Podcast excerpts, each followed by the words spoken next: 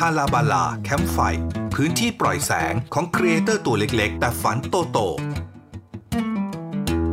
หนึ่งทุ่มแปดนาที สวัสดีคุณผู้ฟังนะครับ ต้อนรับเข้าสู่ฮาลาบาลาแคมป์ไฟทาง 101 กันอีกเช่นเดิม ในวันนี้อยู่กับผมน้ำมนต์และดำพงศกรนะครับ สวัสดีดำด้วยครับ สวัสดีครับครับ แล้ววันนี้ก็เป็นอีกหนึ่งวันนะครับฮาลาบาลาแคมป์ไฟที่เราจะมานั่งคุยกันในบรรยากาศรอบกองไฟนะครับ คุยกับครีเอเตอร์ทั่วฟ้าเมืองไทย แต่ว่าวันนี้พิเศษไม่ใช่แค่ทั่วฟ้าเมืองไทยนะทั่วฟ้าจากจักรวาลเลยทีเดียวนะครับ วันนี้แบบว่ารายการเราอินเตอร์จริง ๆ นะฮะเพราะว่าวันนี้แขกรับเชิญของเราในช่วง Creator Talks นะครับ ก็เป็นคอนเทนต์ครีเอเตอร์คนไทยนี่แหละ แต่ตอนเนี้ยโอ้โหอยู่กันคนละซีกโลกเลยนะครับเอ่อเรียกว่าสองท่านมาจากสองประเทศแล้วเราอีกสองคนจากสอง เขตในกทมนะนับนับนะเออนับนับนับนับด้วยนะครับครับอ่าวันนี้รายการของเราจะคุยกับเอ่อจะเรียกว่าเป็น podcaster ก็ได้นะฮะเป็น content creator ก็ได้นะครับ อีกช่องหนึ่งซึ่งน่าสนใจมาก เพราะว่าตัวคอนเทนต์ของช่องเนี่ยนะครับเอ่อเรารู้เลยว่าคนที่เป็นเจ้าของช่องเนี่ย เขาต้องมีอาชีพอะไร เขาต้องมีแบ็กกราวด์เป็นยังไงนะครับ ชื่อช่องของเขาคือ Anytech Podcast นะครับ Podcast สถาปัตย์นะฮะต้อนรับคุณเมย์กับคุณมนต์สวัสดีครับ สวัสดีครับ สวัสดีครับ สวัสดีครับ สวัสดีครับ อ่า แนะนำตัวกันก่อนนะฮะ เอาเริ่มจากคุณมนต์ก่อนแล้วกันครับ ก็สวัสดีค่ะ ชื่อมนนะคะเอ่อทำอาชีพเป็นสถาปนิกเนาะ แต่ตอนนี้มาเรียนอ่าต่ออยู่ที่สวีเดนค่ะ อ่า ตอนนี้อยู่สวีเดนอยู่ เอ่อ ตอนนี้สวีเดนกี่โมงแล้วครับเอ่อ บ่ายสองแล้วค่ะแดดจ้าบ่ายสองมากบ่ายสองแล้วก็อีกท่านหนึ่งคุณเมย์ฮะแนะนำตัวหน่อยครับ ค่ะ สวัสดีค่ะเมย์ค่ะอ่าตอนนี้เป็นนักศึกษาอาชีพหลักเป็นนักศึกษาสถาปัตย์ชั้นปีที่ห้าค่ะ แล้วก็ทำฟรีแลนซ์บ้างประปรายเป็นช่างภาพเป็นเอ่อinterior designer แล้วก็ทำงาน work เอ่อพาร์ทไทม์บ้างอ่าค่ะอืมอยู่ที่ไหนนะฮะ ตอนนี้อยู่ที่อยู่อเมริกา LA ค่ะ คุณเมย์อยู่ LA LA กี่โมงครับ ค่ะ ตอนนี้ตีห้าค่ะ ตีห้าพระเจ้าช่วยนะฮะ เรารู้สึกทำบาปยังไงไม่รู้นะครับ วันนี้รู้สึกทรมาน guest ของเรามากนะครับวันนี้ขอบคุณนะครับขอบคุณที่แบบค่ะเออที่อุตส่าห์ตื่นแต่เช้าหรือว่ายังไม่นอนไม่รู้ปกติคนพวกเด็กถาปัดเขาจะนอนดึกกันใช่ไหมเขาไม่นอนกันอะไรเงี้ยเขานอนเขานอนเช้าค่ะเขาไม่ได้นอนเขานอนเช้าเลยทีเดียวต้องฟ้าสว่างอะก่อนอื่นสองคนคุณเมย์คุณมนนี่รู้จักกันยังไงครับ ก็คือเราอะเรียนอ่าสถาปัตย์ปีหนึ่งด้วยกันที่เมืองไทย คือเมย์อะอ่าเขาไปเรียนอ่าที่มหาลัยเดียวกันกับมน แต่ว่าด้วยความที่ตอน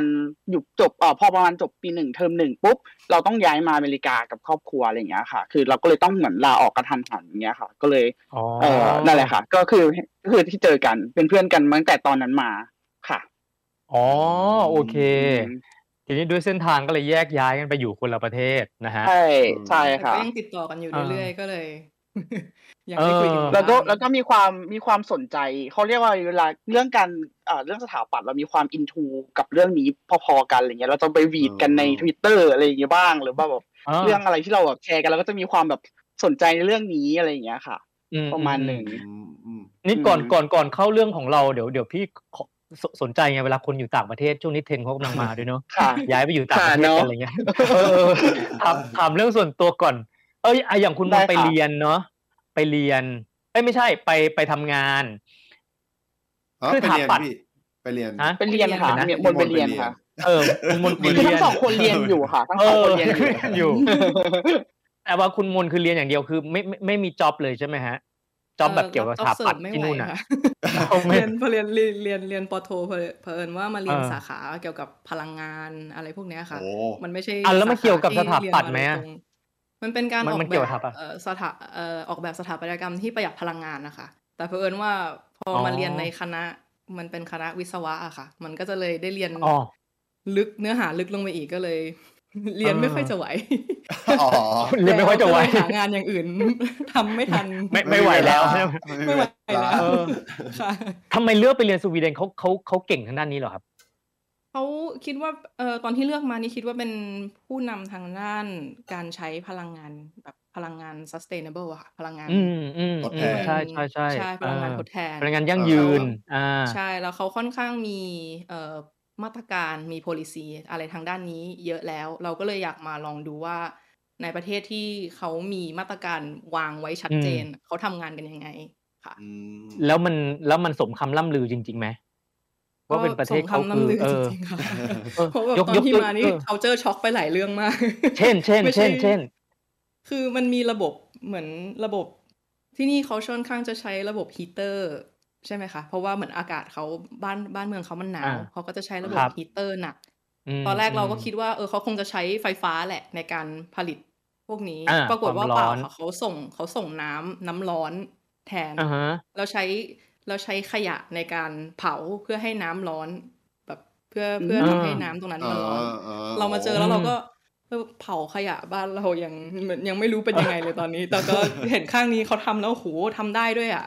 ก็อ่าน่าแปลกใจค่ะ ตลกหมายหมายถึงว่าเขเรียกไตัวตัวหน่วยงานกลางเขาเขาเป็นคนเผาไม่ไม่ไม่ใช่บ้านใครบ้านมันเผา ไม่ใช่ ไม่ใช่ค่ะอ๋ออันนี้พี่คือก็นึกแบบจัดไทยๆไงการจากส่วนกลางอ๋อเขาจัดการพี่ก็นึกจากส่วนไทยๆกลางมาเลยใช่เออหนูก็เลยแบบเออมาถึงที่นี่ก็ตกใจเหมือนกันว่าโหนี่เขาวางแผนมาตั้งแต่เมื่อไหร่เนี่ยเออเจอแล้วก็แล้วแล้วเออแล้วเปิดแล้วพอโลกเรียนดีแล้วค่ะมันมันโอเคเอารู้รู้รู้ว่าเรียนเรียนหนักเรียนยากอะไรอย่างเงี้ย แต่ว่า คิดว่าสิ่งที่เรียนมันคือมันว้าวจริงๆไหมสำหรับเราอะมันแบบสำหรับมันเราปิที่ดเรียนสาขาเออสถาปัตย์มา มันก็ค่อนข้างจะเปิดโลกเหมือนกันนะคะ เพราะมันครับเหมือนมีเทคโนโลยีอะไรอย่างอื่นที่เอ่อประเทศที่เขาคืออย่างนี้ประเทศทางนี้เขาค่อนข้างจะเน้นเรื่องการทำความร้อนเนาะมันก็จะไม่เหมือนประเทศเราแต่แบบเหมือนเขาจะมีเทคโนโลยีอะไรอย่างอื่นมาช่วยกันในการทำความร้อนให้บ้านเขาประหยัดพลังงานที่สุดเท่าที่จะทำได้อืมขณะที่ประเทศไทยเนี่ยจะเน้นเรื่องการทำความเย็น ซึ่งก็จะเป็นอีกเรื่องหนึ่อืงมค่ะอ๋อ แล้วแล้วงี้เราแล้ววิชาที่เราได้มาเราจะมาประยุกต์ใช้กับเมืองไทยได้ไหมอะเราก็เปลี่ยนคิดจากว่าร้อนน่าเป็นจะเย็นประอะไรยุกต์เงี้ยได้ไหมน่าจะประยุกต์ใช้ได้นะคะ เพราะว่าเหมือนมันเรียนพื้นฐานพื้นฐานอ่าฟิสิกส์มันตัวเดียวกัน แต่ว่ามันแล้วอ่าแต่ว่าจะใช้เทคโนโลยีในทางไหน แต่ก็ต้องอ๋อกลับไปดูที่ไทยอีกทีค่ะ ยังไม่แน่ใจเหมือนกันค่ะแต่ตรงจะกลับเมืองไทยใช่ไหมฮะฮะยังเป็นคำถามอยู่จะกลับเหรอ ยังเป็นคำถามลอยๆไว้อยู่ค่ะตอนนี้ ยังไม่แน่ใจเอเหมือนกันอก็เห็นรุ่นใหม่เขาแบบเขาไปกันหมดแล้วอะเนาะอะมาที่มาที่น้องเมย์บ้างนะฮะ น้องเมย์ค่ะอยู่ LA ค่ะกี่ปีแล้วนะ ตามครอบครัวไปอ่าปีที่แปดแล้วค่ะ ปีที่แปดเออใช่ไอปีแบบต่อเนื่องเลยไหมฮะ หรือว่ากลับมาแบบเดินในเมืองไทยก็มีบ้างมีมีค่ะซัมเมอร์กลัยังไม่นับนะช่วงแบบซัมเที่ยวอะไรยังไม่นับอ๋อไม่ไม่ไม่ มีแค่ซัมเมอร์ค่ะ ถ้าอย่างนั้นแบบกลับไปเจอ๋ออเหรอเพื่อนอะไรอย่างเงี้ยค่ะ เดือนเดียวอ๋อออะไรเงี้ยไม่นานสุดก็เดือนเดียวค่ะโอ้เออแต่ไม่เคยแต่ไม่ได้กลับไปอยู่เลยอะไรอย่างเงี้ยไม่มีค่ะไปทำอ่าอืมแสดงว่าก็ไม่ได้ feel ของแบบว่าเด็กยุคนี้ในตอนนี้ในเมืองไทยสิเนอะ feel feel แบบนะว่าเพราะว่าเราอะ เราอะ คือเพื่อนคือเราอะสนิทกับเพื่อนเนี่ยอ่า เอ่อเพื่อนเออสถาปัตย์เนี่ยที่สุดอะไรเงี้ยเราก็จะมีการรับรู้ข่าวสารว่าเฮ้ยมันอย่างนี้อย่างนี้นะอืมตอนนี้ตอนนี้อะไรอย่างเงี้ยเพราะว่าถึงเพราะว่าเราอะไม่ได้มีความรู้สึกว่าเราตอนแรกอะนะเราไม่ได้มีความรู้สึกว่าเราอาจจะอยู่ที่นี่ยาวอะไรเงี้ยเรารู้สึกว่าอืมเราอาจจะกลับไปอยู่เมืองไทยบ้างอะไรอย่างเงี้ยเพราะเรารู้สึกว่าเอออมมันมันมีเพื่อนเราอยู่ที่นู่น แล้วก็มีอะไรที่มันน่าสนใจอยู่ที่เมืองไทยอยู่อะไรอย่างเงี้ยอืมอืมนั่นแหละค่ะ แต่ว่าปีหลังๆแล้วมาตอนนี้ก็เริ่มเปลี่ยนความคิดแล้วแหละ ว่าอ๋อเหรอว่าก็แบบเอออาจจะอยู่หรือเปล่านะอะไรอย่างงี้อ่าอืมแล้วเมย์ไปเรียนอะไรนะครับมีเรียนสถาปัตย์เหมือนเดิมค่ะ แต่ว่าอ๋อด้วยความที่ตอนที่เมย์ย้ายมามันมีความกะทันหันที่จะย้ายมาแล้วทีเนี้ย เราไม่ได้มีเอ่อเขาเรียกว่าอะไรอะ ตัวเครดิตอะไรที่จะไปยื่นเข้ามหาลัยเมย์ก็เลยใช้เวลาแบบหลายปีเลยอะกว่าจะเข้าไปเรียนคณะสถาปัตย์จริง ๆ ได้ ซึ่งก็อืมบวกไปอีกค่ะ ก็ก็เลยยาวตอนนี้ก็เลยเหมือนกับว่ายังจบจบช้ากว่ามนอะไรอย่างเงี้ยอืมแต่ว่าปีสุดท้ายแล้วค่ะอืม เด็กค่ะเด็กถาปัดที่นู่นเวลาเขาเรียนกันกับแบบเด็กถาปัดในเมืองไทยมัน feel แบบเดียวคือพี่พี่ไม่เรียนถาปัด แต่ว่าพี่มีเพื่อนเรียนถาปัดค่ะอยู่เยอะ พี่ก็เลยรู้มันจะมี feel อือหือแบบ อย่างนั้นน่ะแบบถึกถึกๆทำงานกันแบบถึกถึกใช่ดึกดึกๆอะไรเงี้ยเหมือนกันไหมอือหือเด็กฝรั่งเหมือนกันไหมใช่เหมือนกันค่ะเหรออ๋องานงานเยอะงานเยอะมากๆเหมือนกัน แต่ว่าที่ที่เมืองไทยมันจะมีความแบบ เราอยู่หอด้วยกันแล้วเพื่อนมันจะมีความเฮโลไปด้วยกันอะบอกว่าเออตีสามตีสี่นั่งทำจัดโมเดลอะไรกันอะไรอย่างเงี้ยถึงเช้าอะไรเงี้ยอ่าแต่ที่นี่อ่ามัมันจะมีความด้วยความที่ culture ของเขาวัฒนธรรมของเขามันแตกต่างกับที่เมืองไทยใช่ไหมคะเขาก็จะมีความอืมแบบแบ่งแยกกันหน่อยอะไรเงี้ยออืมอ้าวนั่นแหละค่ะมันก็จะมีความแยกยังไงอะเหงานิดนึงแยกชนชั้นเหรอ ก็ไม่ไม่หมายถึงว่าไม่ใช่ไม่ใช่ไม่ใช่หมายถึงว่า เขาต้องไม่ค่อยแบบมายุ่งเกี่ยวกับงานของกันและกัน หรือว่านั่งอ๋อช่วยกันไปด้วยกันขนาดนั้นนะคะอื มอ๋อมันจะมีความเออเขาเรียกว่าอินดิวิวมากกว่านะ individual คิดว่าแบบใช่อืเอมอเออเออประมาณนั้นแล้วแล้วตะกี้บอกว่าที่เรียนไปด้วยทำงานอย่างอื่นไปด้วยงานเสริมไปด้วยบอกเป็นช่างภาพเป็นอะไรอย่างเงี้ยค่ะอ้าวแล้วใช่ก็มันจะดูย้อนแย้งไหมว่าโอ้โหงานไอเรียนก็หนัก แล้วมีเวลาไปเออรับจ็อบด้วยเหรอมันมันมีนะ เอาจริง ๆ คือเหรอเรา เออใช่ค่ะ เพราะว่า จริงๆอะมันเรียนหนักใช่ถูกต้องแต่ว่า มันก็ถ้างานช่วงไหนงานโหมเข้ามามันก็มันก็มันก็แย่อยู่เหมือนกันอะไรเงี้ยแต่ว่าเราก็มีอืมข้อแม้กับลูกค้าเราหรือว่าคนที่อืมมาจ้างงานเราก็บอกว่าโอเค งานช้านะ ขอโทษทีนะ เพราะว่าเราติดนู่นติดนี่อะไรอย่างเงี้ยเขาก็เข้าใจอืมประมาณนั้น ส่วนใหญ่นะเขาก็เข้าใจอะไรเงี้ยเออแต่ว่าคืออย่างที่บอกว่าเราไม่ได้ทำเป็นประจำขนาดนั้นนะคะคือ ถ้ามีโอกาสเข้ามาแล้วจังหวะอันนี้มันได้แล้วมันไม่ไม่ขัด กับตารางเรียนเราขนาดนั้น แล้วก็รับไป แต่เพราะว่าเราเอาเรียนเป็นหลักอยู่แล้ว อืมอืมอืมถามทั้งค่ะสองคนเลยฮะ ในในสายของสถาปัตย์อะสมมุติว่าเด็กไทยแบบว่าไปหางาน สมมุติทั้งที่ประเทศสวีเดน หรือไปอเมริกาเงี้ยมันเป็นไปได้ไหมโอกาสมันมีมากน้อยขนาดไหนอะมนก่อนคือถ้าถ้าในสายงานสถาปัตย์นะคะ ถ้าพูดถึงว่าความสามารถอะมาได้ค่ะอ่าแต่เพื่อเผอิญอ่าว่าที่เนี่ยมันจะมีกำแพงภาษา อยู่อืมเพราะเขาใช้ภาษา Swedish กันถึงทุกคนจะพูดอืมภาษาอังกฤษ แต่ว่าในที่ทำงานจะพูดภาษา Swedish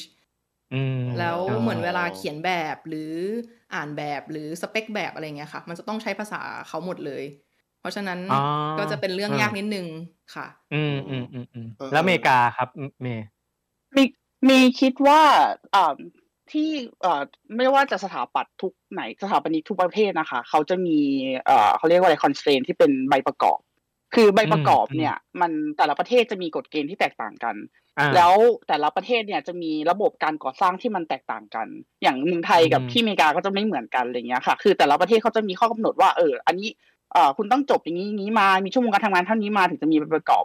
คือคือมันจะเป็นข้อขัดข้อขัดแย้งตรงนั้น แต่ว่าไม่ใช่ว่ามันจะไม่มีทางเลย คือเขาสามารถจะเรียนต่อได้เพื่อให้อืมเพื่อไปถึงขั้นมีใบประกอบ หรือทำงานในระยะเวลาประมาณหนึ่งแบบแต่ส่วนใหญ่มันจะเกินเวลาแบบแปดปีห้าปีอะไรเงี้ยอืมจะใช้เวลาขนาดนั้น แล้วเขาถึงจะได้ใบประกอบ แต่มันมันก็จะมีคนอีกประเภทหนึ่งเหมือนกันคือ เราคนก็เจอเหมือนกันคนที่เขาจบสถาปัตย์จากเมืองไทยอย่างเงี้ยค่ะครับอ่าคือเขาคือเขาก็มีใบประกอบจากเมืองไทย แต่ด้วยความที่เขาไม่ได้จบที่นี่ใช่ไหมคะเขาก็จะเป็นเหมือนเขาเรียกว่าอะไรน้ำน้ำมนต์เป็นคล้ายๆแบบดีไซเนอร์ ที่ไม่ใช่เป็น designer ที่ไม่สามารถจะเซ็นแบบใช่อนุอนุมัติอะไรต่างๆ ได้อย่างเงี้ยค่ะอ๋อแต่ก็คือด้วยความที่ใช่ด้วยความที่งานสถาปัตย์มันไม่ได้ต้องการแค่สถาปนิกคนเดียวที่จะแบบรันโปรเจกต์ทั้งหมดอะอืมมันมีหลายขั้นตอนกว่าจะแบบเสร็จเป็นหนึ่งบิลดิ่งอะไรอย่างเงี้ยหนึ่งตึกอะไรอย่างเงี้ยค่ะ คือเขาเขาก็ต้องการตัวช่วยเยอะอยู่แล้วอะไรเงี้ยถ้าเกิดว่าคุณยอมรับความสภาพในการที่จะมาเป็นดีไซเนอร์ในทางสถาปัตยกรรมได้ โดยที่ไม่มีประกอบ มันก็โอเค อืมอ๋อ ตายละนี่เราใช้ใช่เราใช้เวลาของรายการเป็นนานมากแบบเพราะเพราะสนใจส่วนตัวเดี๋ยวจะจะจะโยงเข้าเป็นเรื่องแบบว่าการมงการเมืองซะแล้วเนี่ยเมื่อกี้อยากถามพี่พี่มนเอออยากถามจะอยากถามพี่มนเรื่องที่ที่ว่าเรียนที่ว่าคุยภาษาอังกฤษกับเขียนแปลนเขียนแปลนต้องเป็นอ่าอ่าภาษาอ่า Swedish อะไรอย่างงี้ใช่ไหมพี่ แต่ว่าอ่าอยากถามเรื่องว่าแบบอ้าวแล้วเวลาเรียนอย่างเงี้ย พี่น้ำมนต์เรียนเป็นภาษาอังกฤษเผอิญว่าหรือ Swedish ครับพี่ สาขาที่มามันเป็นภาษาสาขาเอ่อ international program ค่ะ อ๋อเราก็จะเรียนอืมเรียนเป็นภาษาอังกฤษแต่คือเอกสารบางอย่างที่อาจารย์ให้มา ถ้าเป็น policy ของที่นี่ก็จะมาเป็นภาษา Swedish เราก็ต้องไปนั่งแปลกันเอาเอง อ๋อ ค่ะ เอ๊ะ เดี๋ยวที่ที่สวีเดนนี่เด็กอินเตอร์เรียนฟรีไหมเสียค่าเทอมไม่ไหมฟรีค่ะ ไม่ฟรีเอาไม่ฟรีเหรอ ไม่ได้เป็นเด็ก ไม่ได้เป็นเด็ก EU ก็จะเสียค่าเทอมอ๋อค่ะอ๋อ ไม่แต่ถ้าถ้าอย่างอย่างอะไรนะเยอรมันหรืออะไรอย่างเงี้ยมันเรียนฟรีไม่ใช่เหรอต่อให้เป็นเด็กอินเตอร์ใช่หรืว่าอถ้าหรือเป็นเยอรมันหรือเขาเปลี่จะยนต้องไปละจะต้องสอบภาษาได้นะคะ ต้องพูดภาษาอเหรอเขาได้ด้วยอ๋อเออเออถึงจะเรียนฟรีได้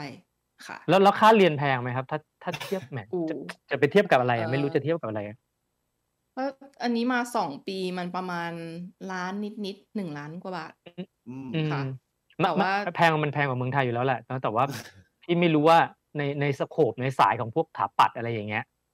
อย่างไปเรียนที่นั่นอะ มันแบบถือว่าแบบแพงไหมก็อ๋อถ้าเทียบกันแล้วก็คือปกติแล้วคนไทยจะไปอังกฤษกับอเมริกาเนาะเออสองที่ใช่ใช่ค่ะใช่ใช่ถ้าไปอเมริกาก็เรียนสองปีสามปีป้าเมย์ได้ประมาณใช้ใช้อืมค่าใช้จ่ายประมาณห้าล้านแค่ค่าเทอมอย่างเดียวอ่าที่เคยเช็คมาใช่อเมริกาจะตกปีละล้านค่ะ ใช่อ่าไอยเทอมละล้านพูดผิดเออเทอมละอ่าล้าน แต่ว่าถ้าไปอังกฤษเรียนปีเดียว ก็ปีละอืมล้าน อืมค่ะอืมอืมอะพอละนี่นี่ทุ่มยี่สิบสามนาทีแล้วไปชวนคุยอะไรก็ไม่รู้เรื่องเรียนอย่างเดียว เออไม่สนใจไงสนใจเออเด็กไทยไปอยู่ค่ะต่างประเทศแล้วเป็นค่ะยังไงเอาเอาเข้าเรื่องของเราได้ได้จริง ๆ ตอนแรกแค่ถามแค่ว่าสองคนมารู้จักกันได้ยังไงแค่นั้นจะนำไปสู่ว่าอ่าเออ แล้วแบบมาทำมาทำคอนเทนต์ได้ยังไงแค่นั้นเองจริง ๆอะคำถามตั้งใจนะอะอืมเออจุดโอเคเริ่มต้นทำให้แบบคิดมาทำคอนเทนต์ด้วยกัน มันมีที่มายังไงฮะจุดประสงค์ตอนแรกเลยคืออะไรครับ เออ โอเค คนหาเรื่องแล้วกันเนาะเดี๋ยวเราเราเป็นคนอ่าพูด คือจริงละเมย์อะค่อนข้างจะอ่านหนังสือนิยายอ่านหนังสือทั่วไปบ่อยๆอะไรเงี้ยค่ะ แล้วทีนี้มีวันหนึ่งเราไปอ่านหนังสือนิยายหนังสือนิยายไทยเนี่ยแหละค่ะแล้วเรารู้สึกว่า เอ้ย นักนักเขียนคนนี้เขาเขาน่าจะเขียนการกระบวนการทำงานของสถาปัตย์สถาปนิกไม่ถูกต้องนะอะไรอย่างเงี้ย แล้วทีเนี้ยอืมตอนนั้นอะ มนเขาเขาก็ทำงานอยู่ที่บริษัทสถาปนิก ค่ะ ที่เมืองไทยเราก็เลยแบบถามเพื่อนว่า เฮ้ยอันนี้มันถูกต้องหรือเปล่าวะอะไรอย่างเงี้ย ไม่รู้สึกว่าอ่าแม่งๆนะถ้าแม่งถ้าแม่งนะเพราะว่าจริงๆอะถึงเราเป็นนักเรียนอยู่แต่เราก็พอเข้าใจโปรเซสการทำงานว่าเออมันน่าจะประมาณนี้ประมาณนี้ประมาณนี้นะอะไรอย่างเงี้ยอ่าเราก็เลยไปถามเพื่อนแล้วทีนี้เราก็รู้สึกว่าพอคุยกันไปคุยกันมาเรารู้สึกว่าไอ้บทสนทนานั้นน่ะในแชทอันนั้นในแชท Facebook อันนั้นน่ะเรารู้สึกว่ามันอ่าสนุกมันน่าสนใจดีอะไรเงี้ยเพราะด้วยความที่เราเป็นอ่าความอินทูเรื่องนี้อยู่แล้วใช่ไหมคะเราก็เลยรู้สึกว่าครับเออเราก็รู้สึกว่า เอ้ย หรือเราจะไปพูดดีนะอะไรอย่างเงี้ย เอาไปเอ่อเอาเหมือนเป็นทำพอดแคสต์ดีไหมเพราะว่าเราเป็นคนเออค่อนข้าง introvert กันอะไรเงี้ย เราเลยรู้สึกว่าเออทำพอดแคสต์ดูน่าจะเหมาะกับเรานะ แล้วเราจะได้แบบว่าเหมือนได้ research นู่นนี่นั่น อะไรที่เราเรื่องที่เราสนใจ แล้วได้เล่าเรื่องให้คนอื่นได้รับฟังบ้างว่า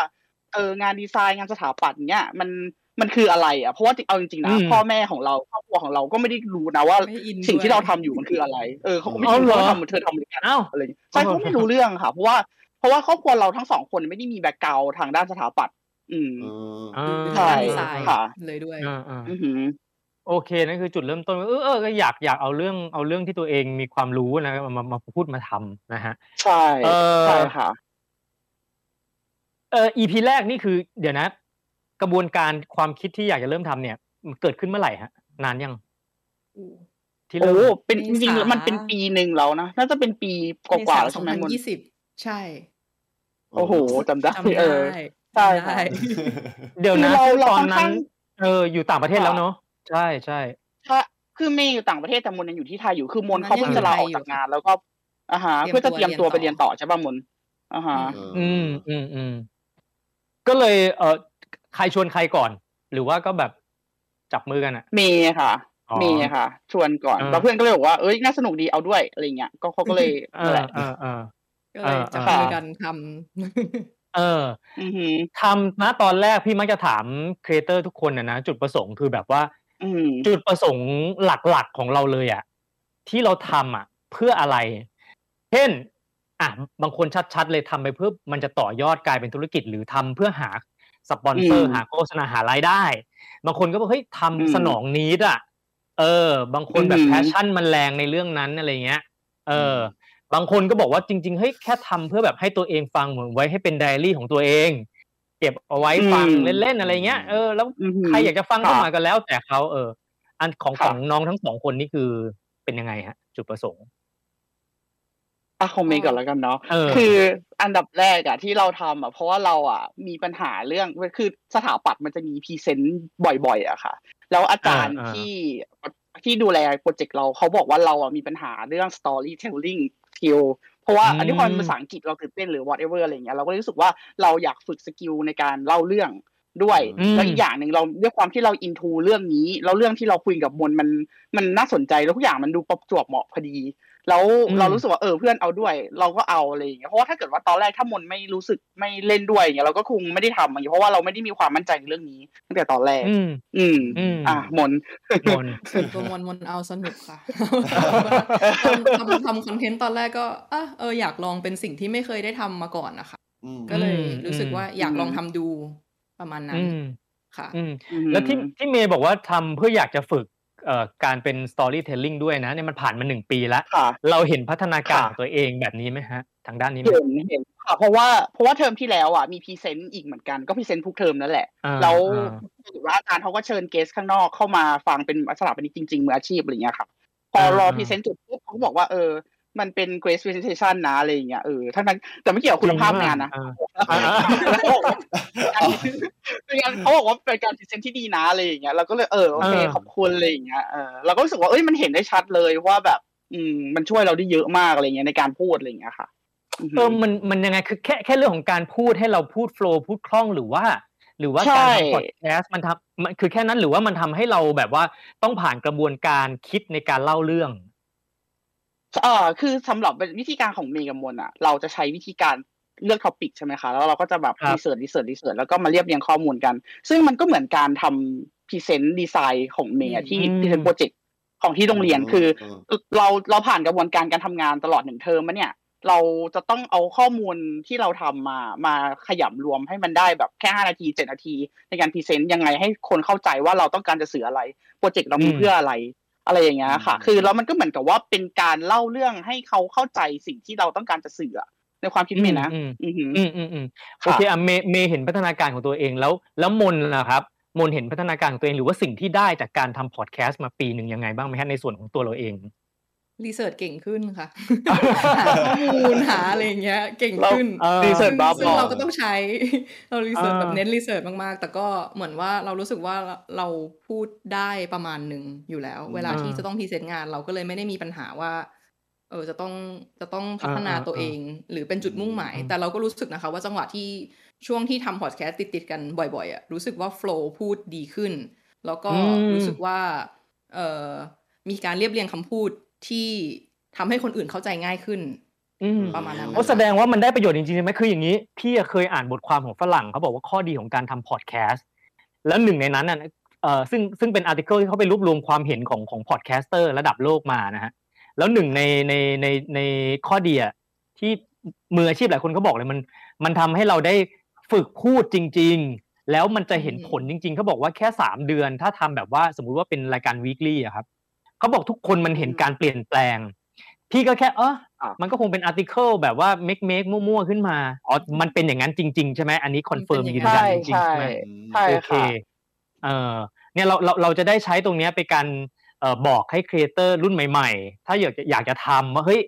มันไม่ใช่ทำเพื่อเอามันอย่างเดียวหรืออย่าไปไปหวังแบบว่าอือหือจะต้องได้รายได้เนอะแต่มันคือแบบฝึกอือหือ skill ของเราอะไรอย่างเงี้ยนะฮะอืมอะตะเกียะ น้องน้องพูดกันถึงเรื่องของของการรีเสิร์ชเนอะในการในการหาข้อมูล แสดงว่ารายการ Anytech Podcast นี่ คือไม่ใช่แบบว่า improvise ถึงเวลานัดนัดเปิดกล้องกันอัดเสียงกัน แล้วก็ด้นกันไปไม่ใช่ใช่ไหมฮะ กระบวนการทำงานเป็นยังไงครับ แล้วแต่เอาหัววนข้ออมแล้วแต่หัวข้ออ่าค่ะมันขึ้นอยู่กับอ่า topic ว่า topic ที่เลือกมาตอนนั้นเป็นหัวข้อที่ต้องการการ research เพิ่มเติมหรือเปล่า อย่างอ่าตัวอย่างเช่น ถ้าเป็นหัวข้อที่เกี่ยวกับประสบการณ์ของเราสองคนโดยตรง เราก็จะสามารถแบบว่าพูดได้เลยอืค่ะมว่าถ้าเป็นหัวข้อที่เกี่ยวกับเรื่องอื่น เช่นเอ่อยกตัวอย่างในพอดแคสต์มีอันหนึ่งที่เกี่ยวกับว่าโควิด -19 แต่ละออฟฟิศปรับตัวอ่ากันยังไงอะไรอย่างเงี้ยค่ะอ่าก็อ่าก็จะต้องไป research กันมานิดนึงว่าแต่ละคนเขาทำยังไงกันบ้าง ทั้งในไทยทั้งในต่างประเทศ แล้วก็มาเปรียบเทียบกันว่าคิดว่ามันจะแล้วถึงจะสรุป ผลออกมาตอนท้ายว่าเรารู้สึกว่ามันจะพัฒนาแบบเปลี่ยนไปในทางไหน ประมาณนั้นค่ะงั้นเดี๋ยวเดี๋ยวแทรกนิดนึง แล้วตอนแรกที่แบบเป็นต้องคิด topic อะใครเป็นคนคิดครับ หรือว่าช่วยกัน brainstorm ช่วย brainstorm กันมาทั้งค่ะคู่เป็นซ้อมเอออ่าค่ะอ่าอ่าแล้วแต่เออพอว่าพใครออเอยากอค่ะอ่าเชิญนะเชิญค่ะเชิญแล้วแต่เชิญว่าใครอยากใครอยากพูดเรื่องอะไรก็จะเอามา list ไว้ด้วยกัน แล้วก็จะมาเหมือน meeting กันอีกทีว่า สนใจเรื่องนี้ไหมสนใจอยากทำไหมอ่า แล้วก็เลือกอ่าหัวข้อออกมาค่ะเออแกเอาเรื่องนี้ไหมฉันเอานะฉันอยากฉันอยากพูดเรื่องนี้อะไรอย่างเงี้ยใช่ประมาณแล้วนั้นเลยใช่ใช่อะพอพอตกลงเคาะกันได้แล้วเอาเอา topic นี้ แล้วแยกย้ายกันต่างคนต่างแยกย้ายกันไปหาข้อมูลป่ะครับ ใช่ใช่ค่ะเออแต่ว่าพอเวลาพอบันทึกเสียงจริง มันก็ค่อนข้างอินพ o ไวส์อย่างหนึ่งใช่ไหมเพราะเราคงไม่ได้นัดกันว่าไม่เดี๋ยวฉันฉันพูดอย่างนี้แล้วเธอพูดอย่างนั้นอะไรอย่างเงี้ยจริงๆตอนแรนักดเริ่มข่าวเพราะว่าเริ่มป็นหลังจากอ่าฮะ เอาเอาเมวนเมเอาก่อนอ่าโอเคโอเคหลังเออหลังจากที่เราไป research แยกย้ายกันไป research ใช่ไหมคะคือมันจะมีก่อนที่เราจะอัดกันเนี่ย เราจะมานั่ง outline กันเหมือนแบบเขียนเป็น paper script กันอย่างเงี้ยค่ะว่าได้อะไรอืมมาพูดอย่างนี้ดีไหมอย่างนั้นดีไหมอะไรอย่างเงี้ยแต่ว่ามันก็คือเป็นแค่ภาพรวมว่าแบบเราจะพูดประมาณนี้นะคอนเทนต์ประมาณนี้นะอะไรเงี้ยก็ไม่แบบ exact ขนาดนั้นอะไรเงี้ยค่ะ อืเอมออุ้ยเดี๋ยวคือฟังดูแล้วมันดูเป็นซิสเต็มนะมันดูเป็นงานเรื่องมันเป็นงานเหมือนกันนะ แล้วเอาเวลาที่ไหนมากันวะเนี่ย เป็นงานแต่ว่าประมณหนึ่ต้องบอกต้องบอกเอ่อต้องบอกก่อนว่าตอนนั้นเรามีเวลาไงคะแต่ว่าตอนนี้เราไม่ได้เอาอ่าอ่าอ่าจริงๆพูดตามตรงเราไม่ได้มีเขาเรียกอะไรเราไม่ได้ออกเอ่อตอน episode บ่อยขนาดนั้นเท่าตอนนั้นอะไรเงี้ยค่ะมันอ่าใช่อืมอืมอือืมมโอเค อะเอ่อพอได้มาปุ๊บบันทึกเสียงณตอนนั้นก็อยู่กันคนละที่แล้วเพราะว่ามนยังอยู่เมืองไทยเนาะแล้วเมย์อยู่ต่างประเทศแล้ว แล้ว การทำงานแบบอยู่คนละที่กันอย่างเงี้ย มันมันเขาเรียกอะไรอะมัน smooth ไหมอะมันแบบมันเออ เวลามันก็ต่างกันอะ ไม่ค่ะ เพราะว่าเหรอออย่างที่บอกไทม์โซนมันลำบาก อืม ใช่ไหมแต่คือตอนแรกรู้สึกว่าตอนที่อยู่ที่ไทยอะหา จัดเวลาง่ายกว่า เพราะว่าเวลามันต่างกันเยอะพอดีแบบอืมอืมสิบอืมสิบกว่าอ่าชั่วโงมันเป็นเลนใช่ไหส์พอดีอ่าใช่เป็นช่วงที่มันว่างตรงเที่ยงวันกัเที่ยงพอดีคืนอะไรอย่างเงี้ยเออใช่มันก็จะประมาณประมาณนั้นค่ะ แต่ว่าพอมนย้ายมาอยู่ที่นี่แล้วมันหาจังหวะตรงกันยากขึ้นเรื่อยๆเอเพราะว่าอรวนไปหมดเพราะว่าเวลาเวลาทำโซนเปลี่ยนแล้วมันหาจับจังหวะที่แต่ละคนต่างคนต่างตื่น อีกคนนึงยังไม่ตื่นเลยเออออะไรอย่างนี้ก็มีเออค่ะเอออือืมมอืมจำ EP แรกสุดที่ทำได้ไหมครับ ตอนนั้นเนี่ยจำได้ลองค่ะเออบรรยากาศเป็นยังไงยังยังยังจำความรู้สึกได้ไหมครับ ตอนนั้น ตื่นเต้นไหมโอ้ยังไงไม่อัดกันกี่เทค ทำไปลบไปไหมอะไรอย่างเงี้ยเออเออเรารู้สึกว่า EP แรกเป็น EP ที่เตรียมสคริปต์จริงจังที่สุด เอาอย่างนี้อ่าแล้วกัน ตอนนั้นเป็นอ่า EP ที่เหมือนแบบแทบจะเขียนหมดเลยว่า EP เราจะต้องศูนย์พูดอย่างนี้อย่างนี้อ่าอย่างนี้นะอ่าเป๊ะใช่ป่ะเออเป๊ะมากแล้วเหมือนว่าอัดกันกี่รอบจ๊ะเมย์จำโอ้โหประมาณสมน่าจะสี่รอบอะค่ะเหรอ แล้วแล้วโอ้เท่านั้นไม่พอคือด้วยความเราเด็กถาปัดมันจะมีนิสัยชอบชอบแบบวิจารณ์งานคนอื่นอะ เราก็จะแบบส่งคลิปให้เพื่อนว่าเฮ้ยคนอื่นว่าแบบวิจารณ์มาซิว่าเป็นยังไงอย่างนี้งี้มันไง แล้วบอกว่าเออพอเออได้คำวิจารณ์มาปุ๊บก็เกิดแพนิคกันเฮ้ยคนนี้มันพูดอย่างนี้ว่ะคนนี้มันพูดอย่างนี้ว่ะมันไม่ดีตัวนี้ว่ะเราต้องอัดใหม่ว่ะอะไรเงี้ยมันก็เลยอัดใหม่เกิดหลายๆรอบใช่อ่าใช่ EP แรกคือเรื่องนี้ป่ะฮะแต่พอทำได้เออเด็กแนะแนวอยากเรียนถาปัดอะไรนี้ป่ะฮะใช่ป่ะ อ๋อไม่ค่ะไม่เป็น EP แรกเป็นไม่ใช่เหรอ EP ศูนย์ค่ะ มันเป็นแนะนำอ๋อ welcome เป็น to แนะ our นำ EP ศูน podcast ย์ใช่ใช่อ๋อใช่โออันนั้นเคครับอืมอ่าฮะโหนี่ขนาดขนาดแนะแนะนำก็ล่อไปสี่เทคเลยเนาะขนาดแค่แนะนหลังจากนั้นก็ไม่เอาแล้วค่ะเหนื่อยำเออแล้วก็แบบปล่อยเลยปล่อยโฟลไปเลยอะไรอย่างเงี้ย ใช้อ่าใช้อ่าเทคนิคการตัดต่อเอาอะไรอย่างงี้ก็ว่าไปอย่างเงี้ยค่ะอ่าเออวิแสดงว่าก็ต้องมีค่ะมีมี post production อีกนะเนี่ย ใช่ไหมมีค่ะมีมีมีมีโอ้ก็ก็นี่ไงพี่ถึงบอกว่า คือบางคนถ้าทำแล้วแบบเขาทำจริงจังอย่างเงี้ยมา post production มาสมมตินะบางคนแบบใส่เพลงประกอบใส่ sound effect ประกอบอะไรอย่างเงี้ย คือทำไปนานๆแล้วมันจะมีอาการล้าไหมมันจะเบิร์นเอาไหมอะไรอย่างเงี้ยเออเนี่ยหนึ่งปีทำกันมามีมีเฟสนั้นไหมต้องบอกก่อนว่าเราทำไม่ได้ต่อเนื่องขนาดนั้น เอาจริงๆนะอ่าเพราะว่าอ่าตอนนี้อ่าเพราะว่าเราจะอ่าทำ ตอนเนี้ยลักษณะที่การออกออกอ่าเอพิแต่ละ episode เราคือ แต่ละจังหวะเวลาว่าเราสนใจเรื่องอะไรเราอยากจะพูดเรื่องอะไร หรือว่าเรื่องอะไรที่เรารู้สึกว่าอืมเฮ้ยอยากพูดแล้วก็ก็จะพูดเลยตอนนั้นอะไรเงี้ยแต่ว่าด้วยความอืมที่ production เราเป็นแบบนี้แล้วเวลาเราไม่ได้พอขนาดนั้นเนี้ยคือเราก็อืมมันก็ยังโอเคอะค่ะ เพราะว่ามันไม่ได้แบบต่อเนื่องอย่างอะคนอย่างคนอื่นๆเขาอาจจะแบบทุก week อะไรอย่างเงี้ยอ่าอืมนั่นแหละค่ะอืมมันก็เลยมันก็ยังพอได้อยู่ในความคิดเราอะนะอือหือเอเอออถามนิดนึงพี่ เออ ไอค่ะมันมันไอเรื่อง time zone ที่มันเปลี่ยนมันเลยทำให้แบบว่ามีบาง EP ที่พี่มนพูดคนเดียว พี่เมย์พูดคนเดียวอย่างเงี้ย อันนี้เกี่ยวไหมพี่ ก็เอาจริง ๆ มันมีมันจะมีแบบเอ่อบาง EP ที่เมย์พูดคนเดียว เพราะว่ามนอะ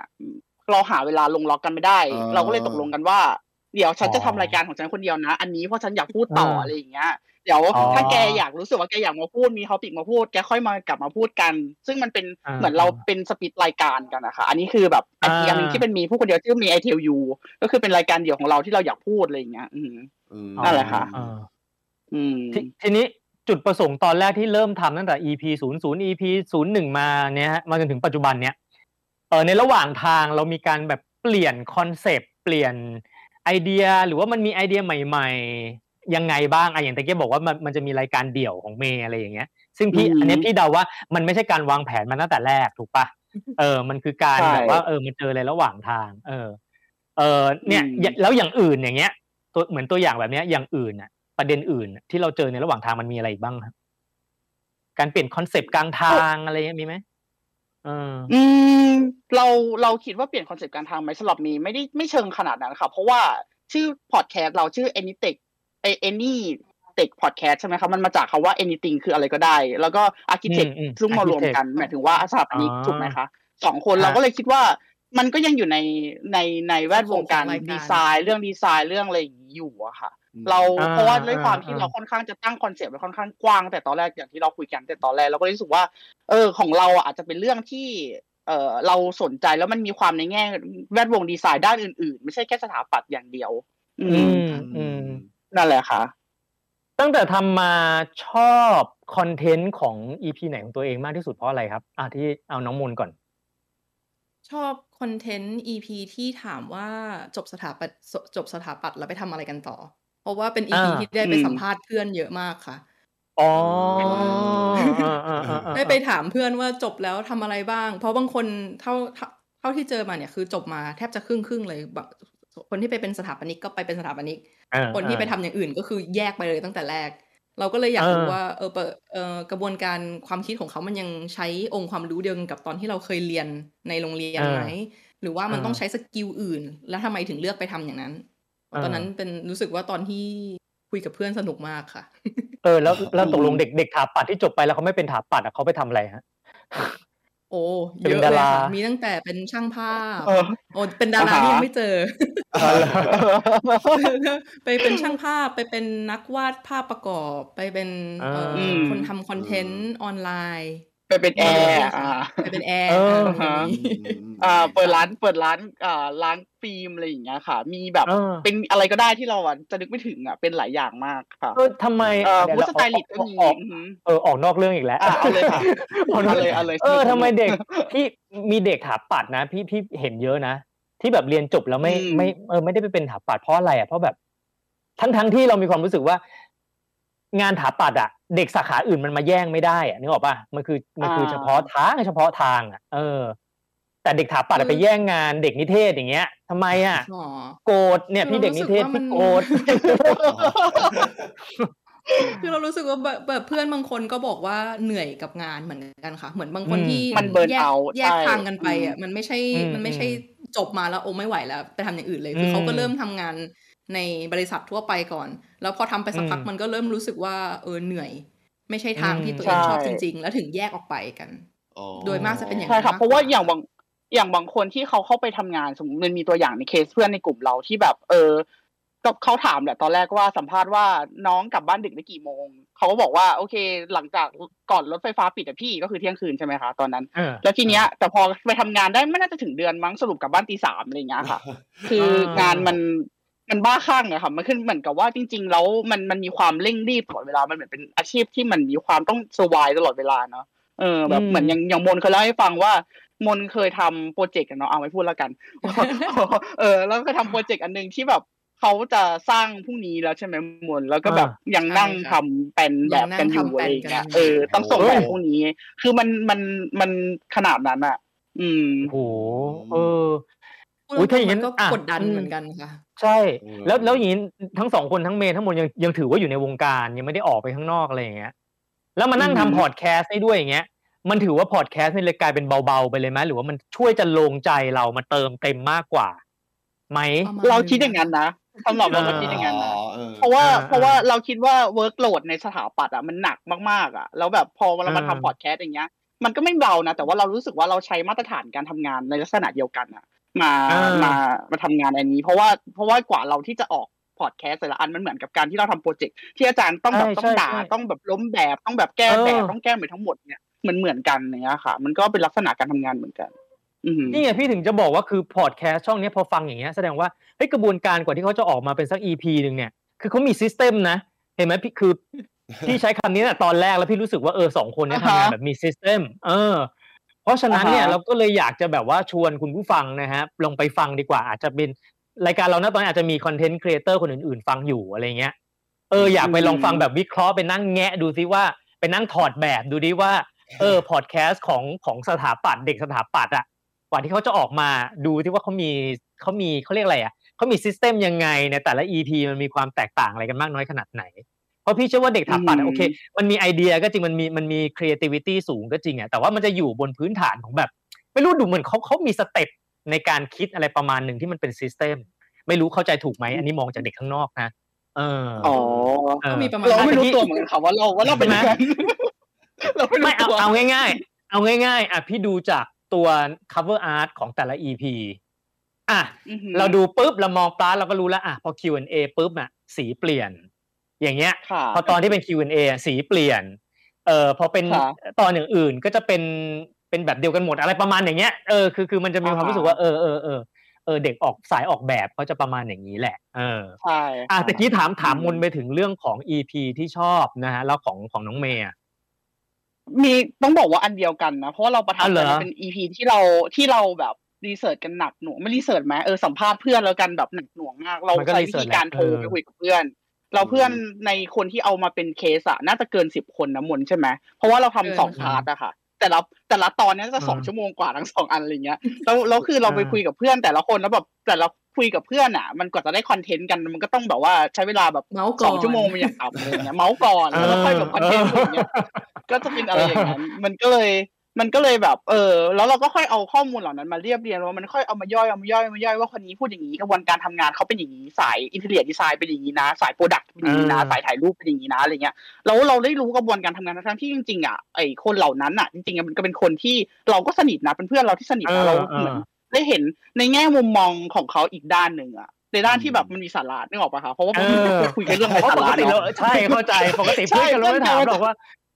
เธอเธอเออกระบวนการคิดของเธอเป็นยังถูกเออเราคงไม่มาอะไรอย่างนี้กันหรอกใช่ใช่ใช่ใช่เออนั่นแหละค่ะเออแต่เหมือนกับเราเหมือนกับอะเราเซตเซตคำถามไปอะไรเงี้ยก็ถามเขาอะไรเงี้ยค่ะอืมเออครับเออหนึ่งปีในยประมาณกี่ EP ได้ละ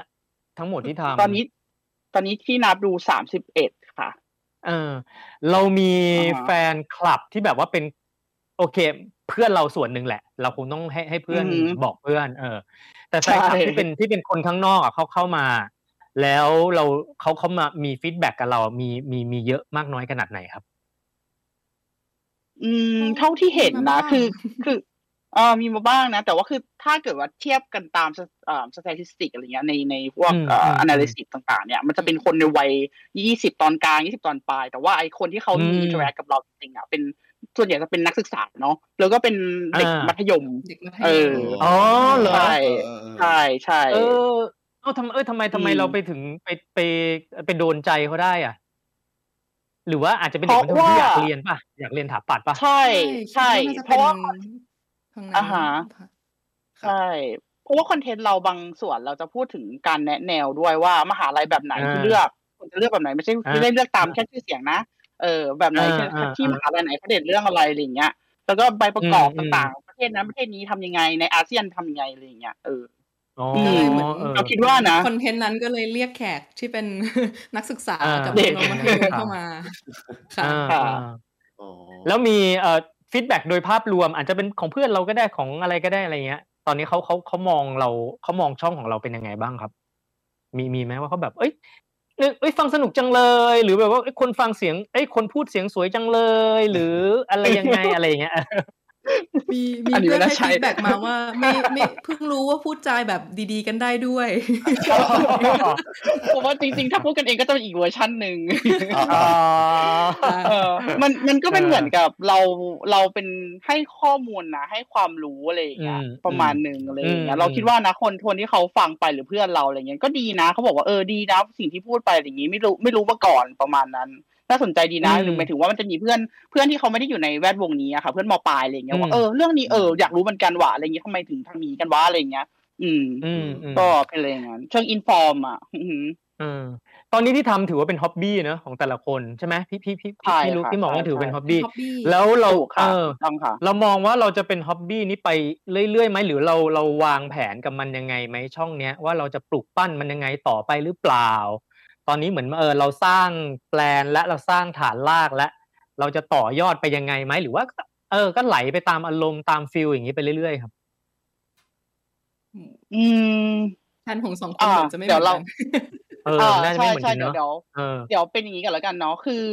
ด้วยความที่เมย์อะเราชอบเป็นคนเล่นสนุกไปเรื่อยอะหรือหมายถึงว่าเราครับเราก็อยากเห็นภาพว่าเอออนาคตนี้เป็นยังไงเราลองทุกอย่างหลาย ๆ อย่างอะไรเงี้ย เราจะมีความรู้สึกว่าเราจะเป็น host ของของ อันนี้เต็กคือเราจะดูเมย์งานหลักของเมย์คือมันจะมีความแบบดูแลเป็นเอ่อหลัก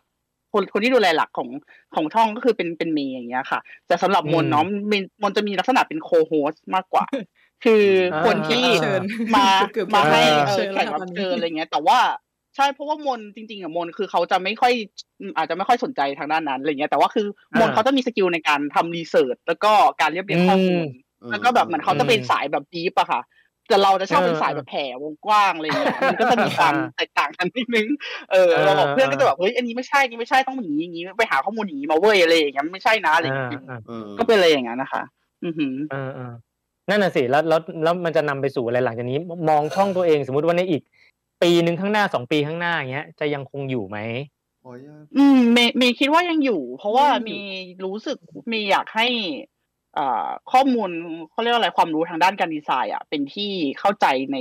คนในวงการกว้างมากขึ้นแต่ตอนนี้อาจจะยังไม่สำเร็จขนาดนั้นนะคะ แต่ว่าอ่าเราอ่ารู้สึกว่างานดีไซน์อะมันคือทุกอย่างในชีวิตเราอะ คือถ้าอืมเราแบบมองอืมกลับไปอะมันคือทุกอย่างมันมีที่มาที่ไป มันคือทุกอย่างมันมาจากการดีไซน์ทั้งนั้น ไม่ว่าการจะมีใช่ชีวิตที่ใช่ดีคุณภาพชีวิตหรือว่า whatever อะไรเงี้ยค่ะ เรารู้สึกว่าอืมเราอยากให้คนคนไทยด้วยมีความเห็นความสำคัญของงานดีไซน์ แล้วก็อีกอย่างหนึ่งเออคือ เราอยากให้เอ่อถ้ามีโอกาสเราอยากให้แบบเหมือนเป็นเป็นเป็นแพลตฟอร์มของดีไซเนอร์ไทยด้วยประมาณหนึ่งอะไรเงี้ยแต่เรายังไม่ได้อืมยังไม่ยังไม่ได้ลองทำตรงนั้นนี่คือเหมือนกับว่าให้เขามามีโอกาสได้มาพูดคุยหรืออะไรอย่างเงี้ยเพราะว่าเราเห็นอืมคนมี potential หลายๆ คนอย่างรุ่นพี่ในคณะเราที่มหาลัยที่เมืองไทยใช่ไหมครับหรือว่าเพื่อนๆอะไรเงี้ยเราเรารู้สึกว่าเออมันมันน่าจะมีประโยชน์นะ อะไรอย่างเงี้ยค่ะ ใช่เฮ้ยเอาดิอืมเชียร์เชียร์ เอาให้แบบใช่รายการใช่แบบเหมือนอินเทอร์วิวเหมือนจริงๆมันมีพอดแคสต์ของฝรั่งอะของอเมริกาช่องหนึ่งอะที่มันจะติดอันดับต้นๆอยู่อะแต่มันจะเป็นเรื่องเกี่ยวกับเรื่องของดีไซน์นี่แหละ พี่จำชื่อไม่ได้อือหือเออจำอัอะนไรนี้สัน่ากอเปอย่างร์เซ็นต์ divisible ปะเออเออเออใช่เออเออเออใช่อะไรอะไรอะไรอ่าฮะประมาณนั้นอะไรประมาณอย่างนั้น ใช่ค่ะใช่ค่ะเออค่ะใช่ใช่ใช่ใช่นั่นเอแหละออะแล้วแล้วอืมมนล่ะครับ มองมองอนาคตของงานเราเหมือนว่าคอนเทนต์เนอะงานออนไลน์คอนเทนต์ต่อไปยังไงครับ ทำไปจนกว่าจะเบื่อไหมก็ยังมองว่ายังก็ยังทำร่วมกับเมย์ไปเรื่อยๆอะค่ะ คือส่วนตัวเนี่ยอืมอาจจะไม่ได้แรงผลักดัน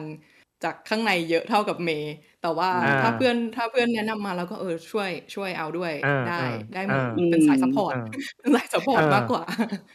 ค่ะ คือตอนนี้อะพูดกันตรงๆนะฮะ คืออันอันนี้พี่ยึดจากใน YouTube เนอะเพราะพี่ไม่เห็นหลังค่ะบ้านของในในพอดเอยใน Spotify ใน Anchor แต่ใน YouTube ค่ะเนี่ยยอด sub ก็ไม่ได้สูงมาก แต่ว่าไม่สำหรับสูงค่ะเออแต่สำหรับคอนเทนต์ที่ถือเรียกว่า จะบอกว่า niche ไหมจริง ๆอะ niche ถ้าเข้าไปฟังอะ niche ไหม niche เหรอนี่คิดว่าไม่รู้ niche นะ niche ใช่ไหมแล้วมันมันเนิร์ดด้วยอะอ๋อเออ niche and nerd โอเคออเพราะฉะนั้นมันก็เลยยอดอะ sub ก็อะเกือบเกือบอ่าจะห้าร้อยอีกนิดนึงก็จะห้าร้อยมันก็ยังไม่สูงมากค่ะแต่ทีนี้เอ่อค่ะถ้าในหลังบ้านของตัว Spotify คือตัว podcast audio only อะมันสูงกว่านี้ไหมฮะอืม น่าจะสูงกว่าไหมไม่ค่ะ ไม่เหรอไม่ค่ะประมาน้ณอยประกมาณว่ากันแต่ว่าโอเคแต่ว่าเขาเรียกว่าอะไรอะ tendency ของคนฟังตอนที่เขาชอบอะ มันจะแตกต่างกัน เพราะว่าอืมจำต้องบอกก่อนว่ามันมีออเดียนที่มันแตกต่างกันใช่ไหมคะ YouTube กับกับหลังบ้าน Spotify อืมอะไรเงี้ย คือ คือมันจะเป็นตอนที่คนตอนยอดนิยมมันจะแตกต่างกัน อืม แล้วอ่าเขาเรียกว่า engagement ของของ Spotify อันนั้นนะคะ มันก็มันจะครับสูงกว่า คือคนจะค่อนข้างจะฟังได้จบอื มมากกว่าอ่าทั้งๆที่แบบบางอ่าอันก็คือเป็นชั่วโมงสองชั่วโมงแต่ว่าอันเนี้ยคือคนที่จะคนเขาจะไม่ค่อยฟังจนจบอะไรเงี้ยค่ะ